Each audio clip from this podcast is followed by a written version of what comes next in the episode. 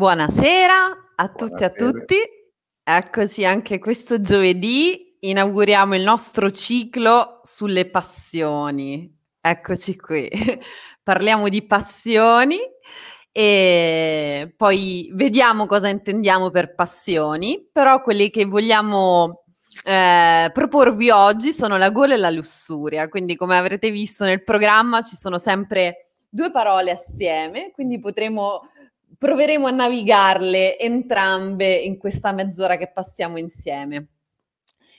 Iniziamo col botto, diciamo. Sì, dai, iniziamo da due appetiti, due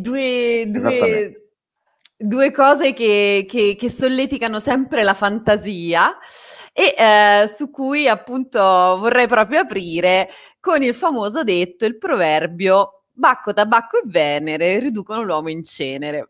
La prima domanda che mi pongo è: e la donna come la riducono? Vabbè, però questo è il detto popolare e quindi arriviamo subito, quando ho iniziato a pensare a queste due parole mi sono subito detta, sono due parole che già da quando... un po' dalla cultura popolare che ci arriva, dalla nostra cultura e anche dai libri che siamo abituati a leggere, magari, non so, penso assolutamente alla Divina Commedia, ovviamente, penso ai Promessi Sposi, ci sono queste due passioni intese quasi come dei peccati e quindi mi sono proprio chiesta cos'è che faccia collegare, diciamo, queste parole così intriganti a un qualcosa di spesso negativo, ma non solo. E quindi quando ho pensato alla gola, ovviamente, mi sono venuti in mente tutti i programmi di cucina che oggi ci vengono propinati da canali televisivi. Quindi ho detto come la gola, in realtà quindi anche la golosità, il fatto di preparare delle cose gourmet sia diventato quasi uno status symbol. E quindi abbia acquisito questo appeal quasi sensuale da proporre anche in vetrina. E dall'altro canto però vediamo che tutto quello che è considerato un peccato di gola o comunque un mangiare anche sfrenato, e ci sono tantissimi banchetti a buffate nei libri, ma anche quello che vediamo in realtà è collegato a qualcosa di negativo, quindi il troppo o il troppo poco, quindi portano, diciamo, anche ad una patologia come quella della anoressia, bulimia oppure obesità dall'altro punto di vista. E obesità ma anche grassofobia, cioè noi abbiamo proprio questa tendenza, cioè ci sono degli studi che stanno iniziando proprio su questa fobia che noi abbiamo del grasso, dei corpi grassi, dei corpi diversi, e tutte queste due parole, entrambe gola e lussuria, e c'è Daniele che sta preparando da mangiare. Vedo. Queste due parole mi riportano al corpo.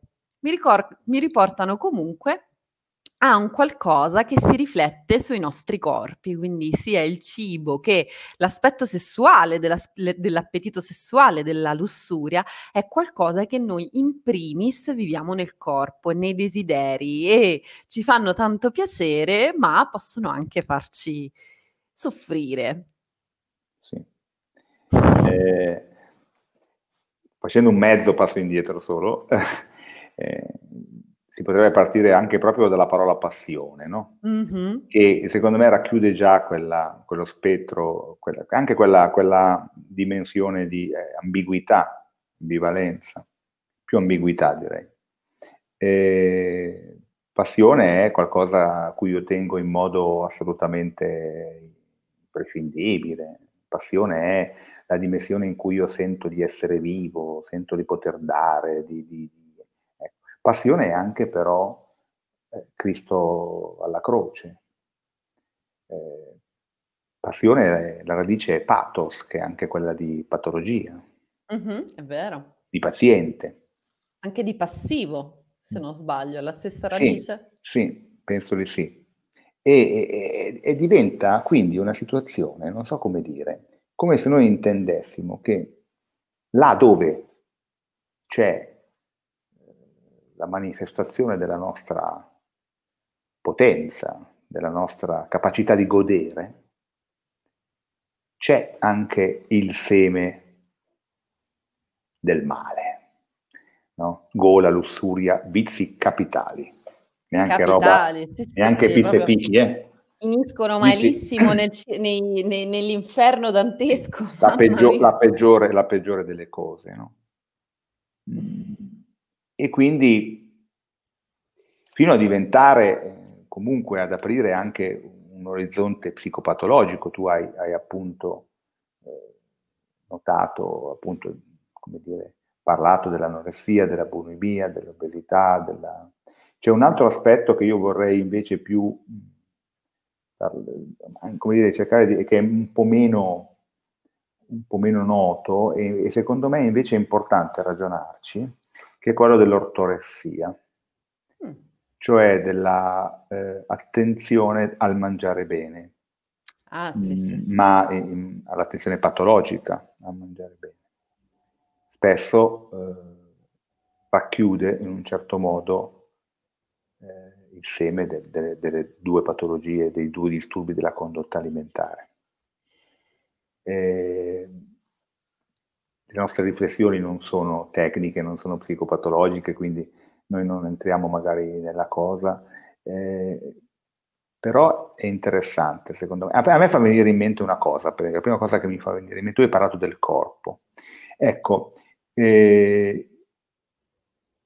la gola e la lussuria ci dicono che siamo corpo, ci dicono che siamo carne. Poi siamo anche pensiero, siamo anche altre cose, ma queste due dimensioni, questi due vizi, chiamiamoli, due passioni, ci dicono che siamo carne. E quindi è nella carne che noi troviamo la dimensione del piacere e quella della perdita, quella della patologia, quella della sofferenza.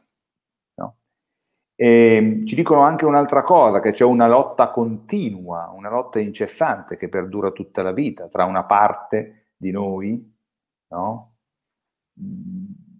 Che a me fa venire in mente, ad esempio, rispetto a queste due cose, la scena finale del film L'Avvocato del Diavolo.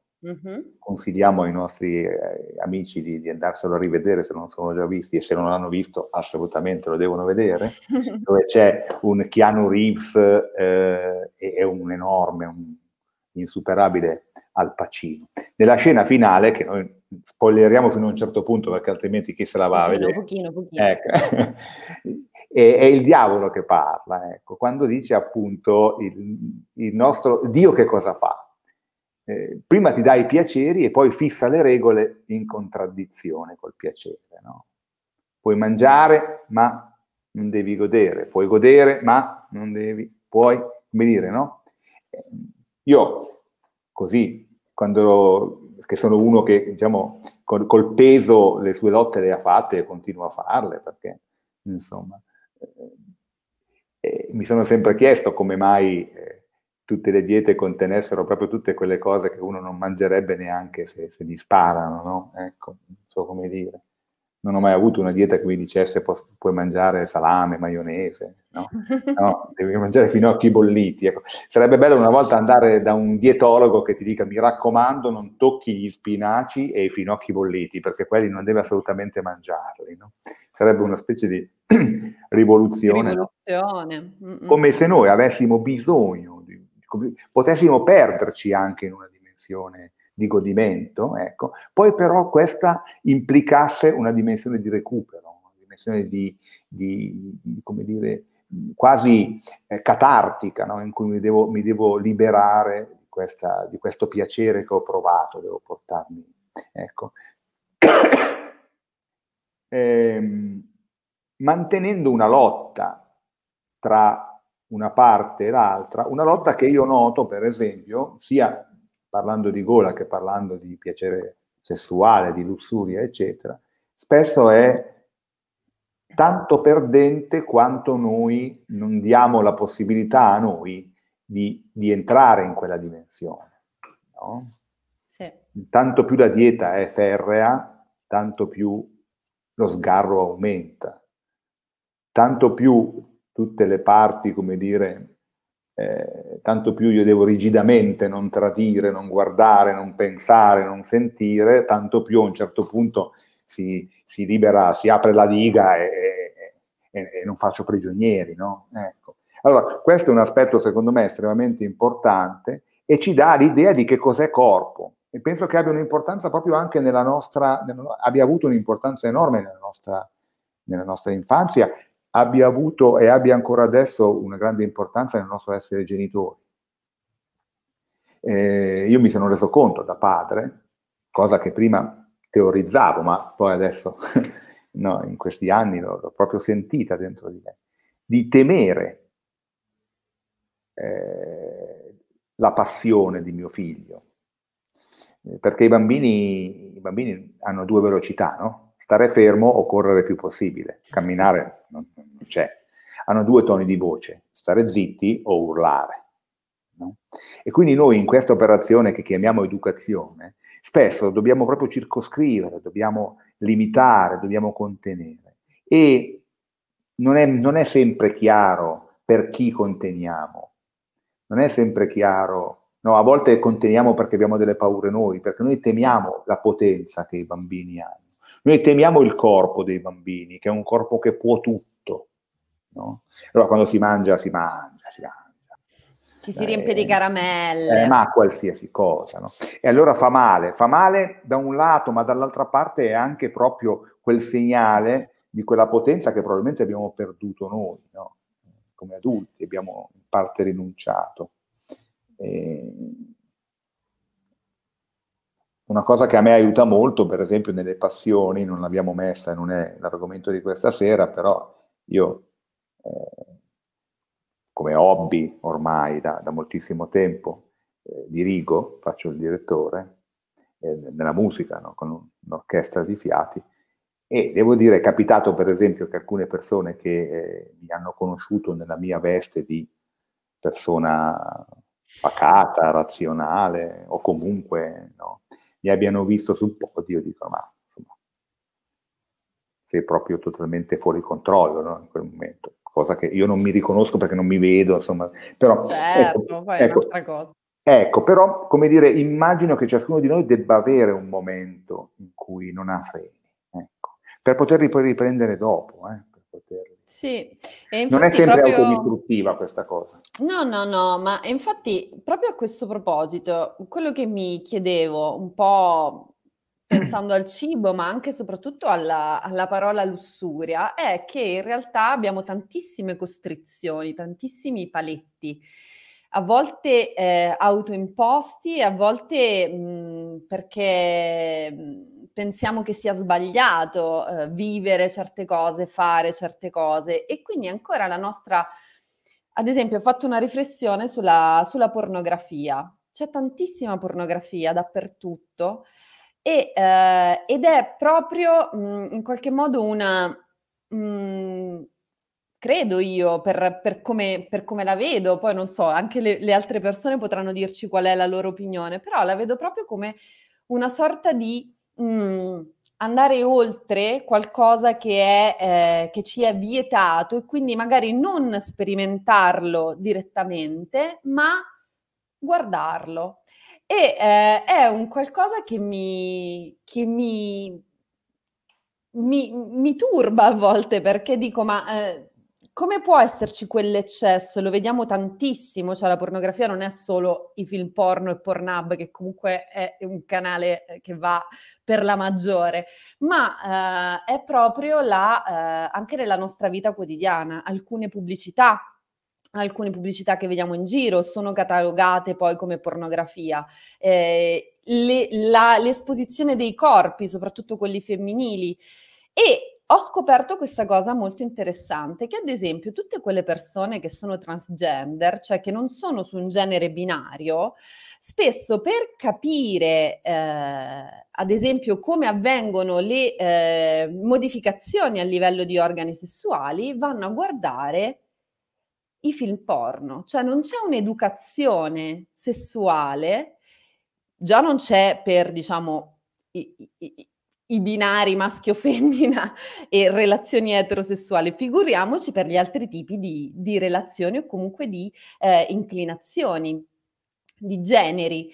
E questa cosa mi ha colpito molto perché mi fa venire proprio in mente di quanto le costrizioni sociali ci influenzano e influenzano la vita di tantissime persone nella loro vita quotidiana. E quindi questa lussuria in realtà, cioè questo estremo, è una sorta di via di fuga da qualcosa che non accettiamo, non riusciamo a vivere magari in prima persona del nostro corpo. Sì. Sai, se la porta è chiusa a chiave, voglio scappare. Non è detto che poi se la porta è aperta io abbia la stessa voglia di scappare. Mm-hmm. Nel senso che la proibizione sicuramente invita in qualche modo a cercare di violare le cose. A me sembra che si faccia fatica ad accogliere questi piaceri, vuoi per quanto riguarda la gola, vuoi per quanto riguarda... ad accoglierli. A me sembra, è sicuramente il prodotto di un condizionamento sociale. È sicuramente questo. Cioè. Allo stesso tempo, però, ormai è proprio diventata cosa nostra. Spesso io sento no, però sai, non lo so, certe dimensioni di estrema religiosità, di persone molto devote che appartengono a determinati gruppi religiosi, adesso non farmi fare nomi perché no, però insomma non li facciamo, tanto li conosciamo, no? E allora poi questi sono repressi sessualmente, perché no? Ecco, io penso più al contrario, penso a una grossa difficoltà a star dentro in una propria dimensione sessuale, quindi vado a cercarmi quella congregazione, quel gruppo che legittima la mia paura in qualche modo e la rende valore, addirittura, no? E quindi questo serve proprio per proteggermi, Capita spesso di trovare delle persone che magari non hanno una inclinazione, un'identità sessuale ancora definita, però hanno molta paura rispetto a questo. Ecco. Sicuramente c'è una società che li ha condizionati e che quindi non è pronta magari a... Però anche dal punto di vista proprio personale questo movimento è complicato. Ecco. Il punto è che temiamo probabilmente che a lasciare le cose, come dire, a lasciare spazio affinché un'identità si costruisca, affinché un piacere si ricerchi, si trovi e si veda, porti alla perdizione, non so come dire. No?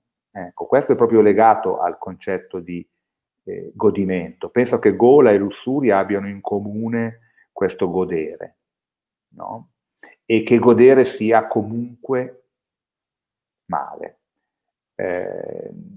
Consiglierei, stasera è la sera dei film, consiglierei un altro bellissimo film, non so se tu l'hai visto, ma è eccezionale, che si chiama Isteria, un film di qualche anno fa.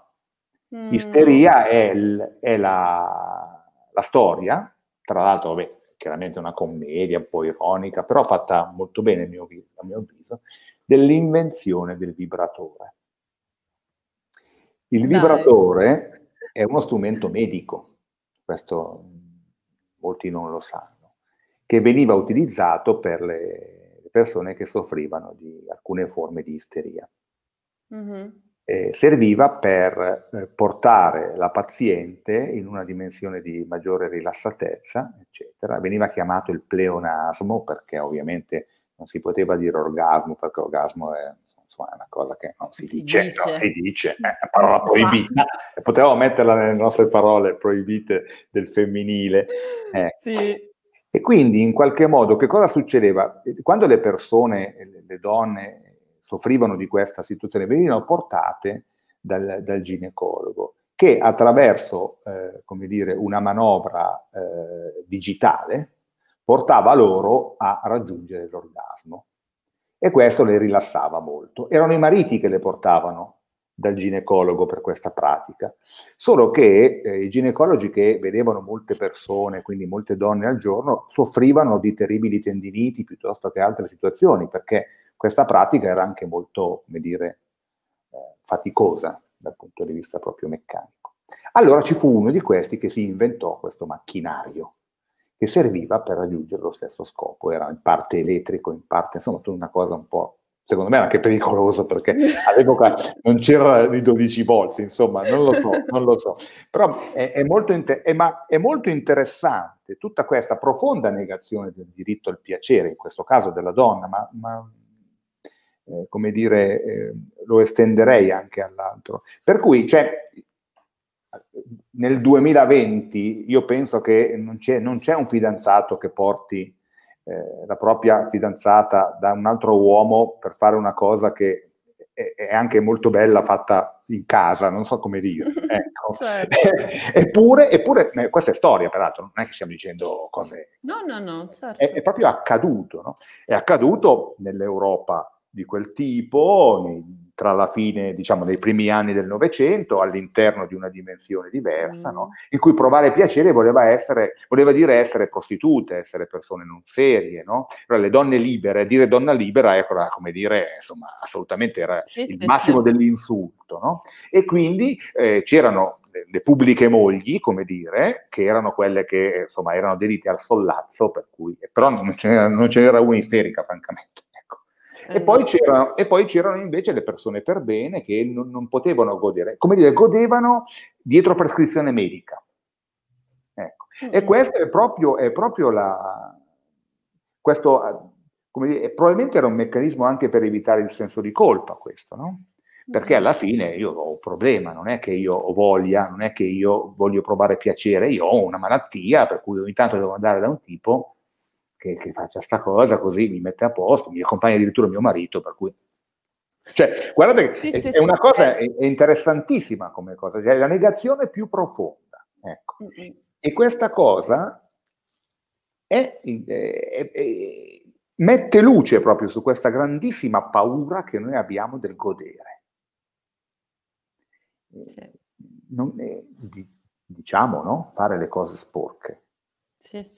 Sporcaccione. Sì. Ma ti voglio dire una cosa, guarda, quello che dicevi mi ha fatto venire in mente un libro di una filosofa che si chiama Silvia Federici, che si chiama Calibano e la strega, e in questo libro c'è un'analisi molto approfondita di come il sesso sia diventato, diciamo, nel corso del tempo, soprattutto con l'avvento del capitalismo, quindi a cavallo della formazione degli stati nazionali, proprio una forma di controllo di Stato, ovvero il sesso solo e unicamente per la riproduzione, quindi la produzione di forza lavoro. Ed è interessantissimo che nel Medioevo c'era molto meno proibizionismo, fra virgolette, di quanto c'è stato poi, ed è un movimento assolutamente che ritorna e che vediamo seguire poi nei secoli, proseguire, no? Questo esempio che hai fatto tu è lampante, di come in realtà ci sia una negazione del piacere e una proprio tendenza a giustificare un atto che è estremamente umano, che fa parte delle nostre relazioni, della nostra natura, è il nostro corpo, no? Che mettiamo in qualche modo in relazione profondissima con l'altro e semplicemente a fini riproduttivi. E quindi ci sono state campagne anche durante la colonizzazione in cui, ad esempio, anche in America la popolazione nera veniva in qualche modo obbligata anche all'atto riproduttivo proprio per continuare a produrre schiavi. Infatti, quando conquistarono le Indie, le Americhe, in realtà ci fu un calo demografico enorme perché gli indios non volevano riprodursi assolutamente. E questi movimenti mi fanno veramente pensare a quanto questa radice sia antica e quanto sia permeata proprio nella nostra vita anche attuale, per quanto ci sia un tentativo anche di liberazione o di comunque Noi ne stiamo parlando stasera, ad esempio, e in tanti provano a parlare di queste cose, perché comunque è quasi un bisogno che emerge. Sì, adesso mentre parlavi pensavo a tutti e due questi aspetti, no? Alla gola, alla lussuria, e a come siano proprio l'espressione della vita. Della vita. Eh sì, il nutrimento sì, della vita. Godere e mangiare, e come allo stesso tempo siano, in una dimensione patologica, possano diventare un'aggressione alla vita stessa. Perché il bulimico che mangia, non mangia quello che gli piace, mangia. Sì, sì. Allora non c'è la dimensione del godere. Nella bulimia c'è un'aggressione che io faccio al mio corpo, come nell'anoressia c'è la rinuncia, come nel fare sesso in modo incontrollato, no? C'è una poetessa inglese, c'è un volermi male.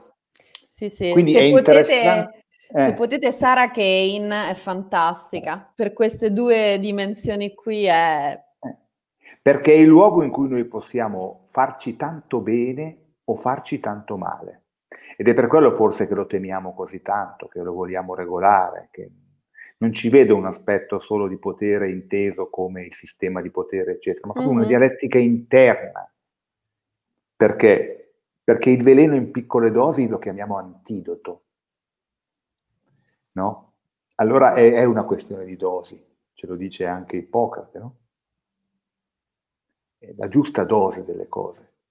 Ma questo è un timore, perché si lega al controllo. Allora, se noi riuscissimo a passare, anche come parole, no? Dal controllo alla regolazione, noi porteremo in qualche modo all'autonomia, no? Il nomos è la regola, no? Per cui essere autonomi non vuol dire imparare a guidare la macchina e andare in giro da soli, vuol dire darci delle regole. Allora, io mi do delle regole, tu ti dai delle regole, decido io quanto è troppo, quanto è poco. E mi guardo e cerco di essere consapevole, no? Ecco. Allora, secondo me è molto importante. E per quello che ti dicevo, per esempio, nel campo alimentare, l'ortoressia è un po' pericolosa, perché l'ortoressia dà un'oggettività, come se mangiare in un certo modo sia oggettivamente il modo migliore di mangiare.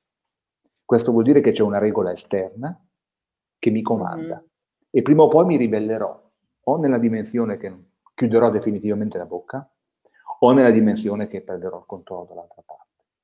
Questo controllo può solo essere interno e si basa però sulla conoscenza e sul provare piacere, proprio per quelle cose che invece poi, in una dimensione ipertrofica, possono diventare un ostacolo, un male. Cioè, come dire, no? Possiamo citare anche i nostri Queen, no?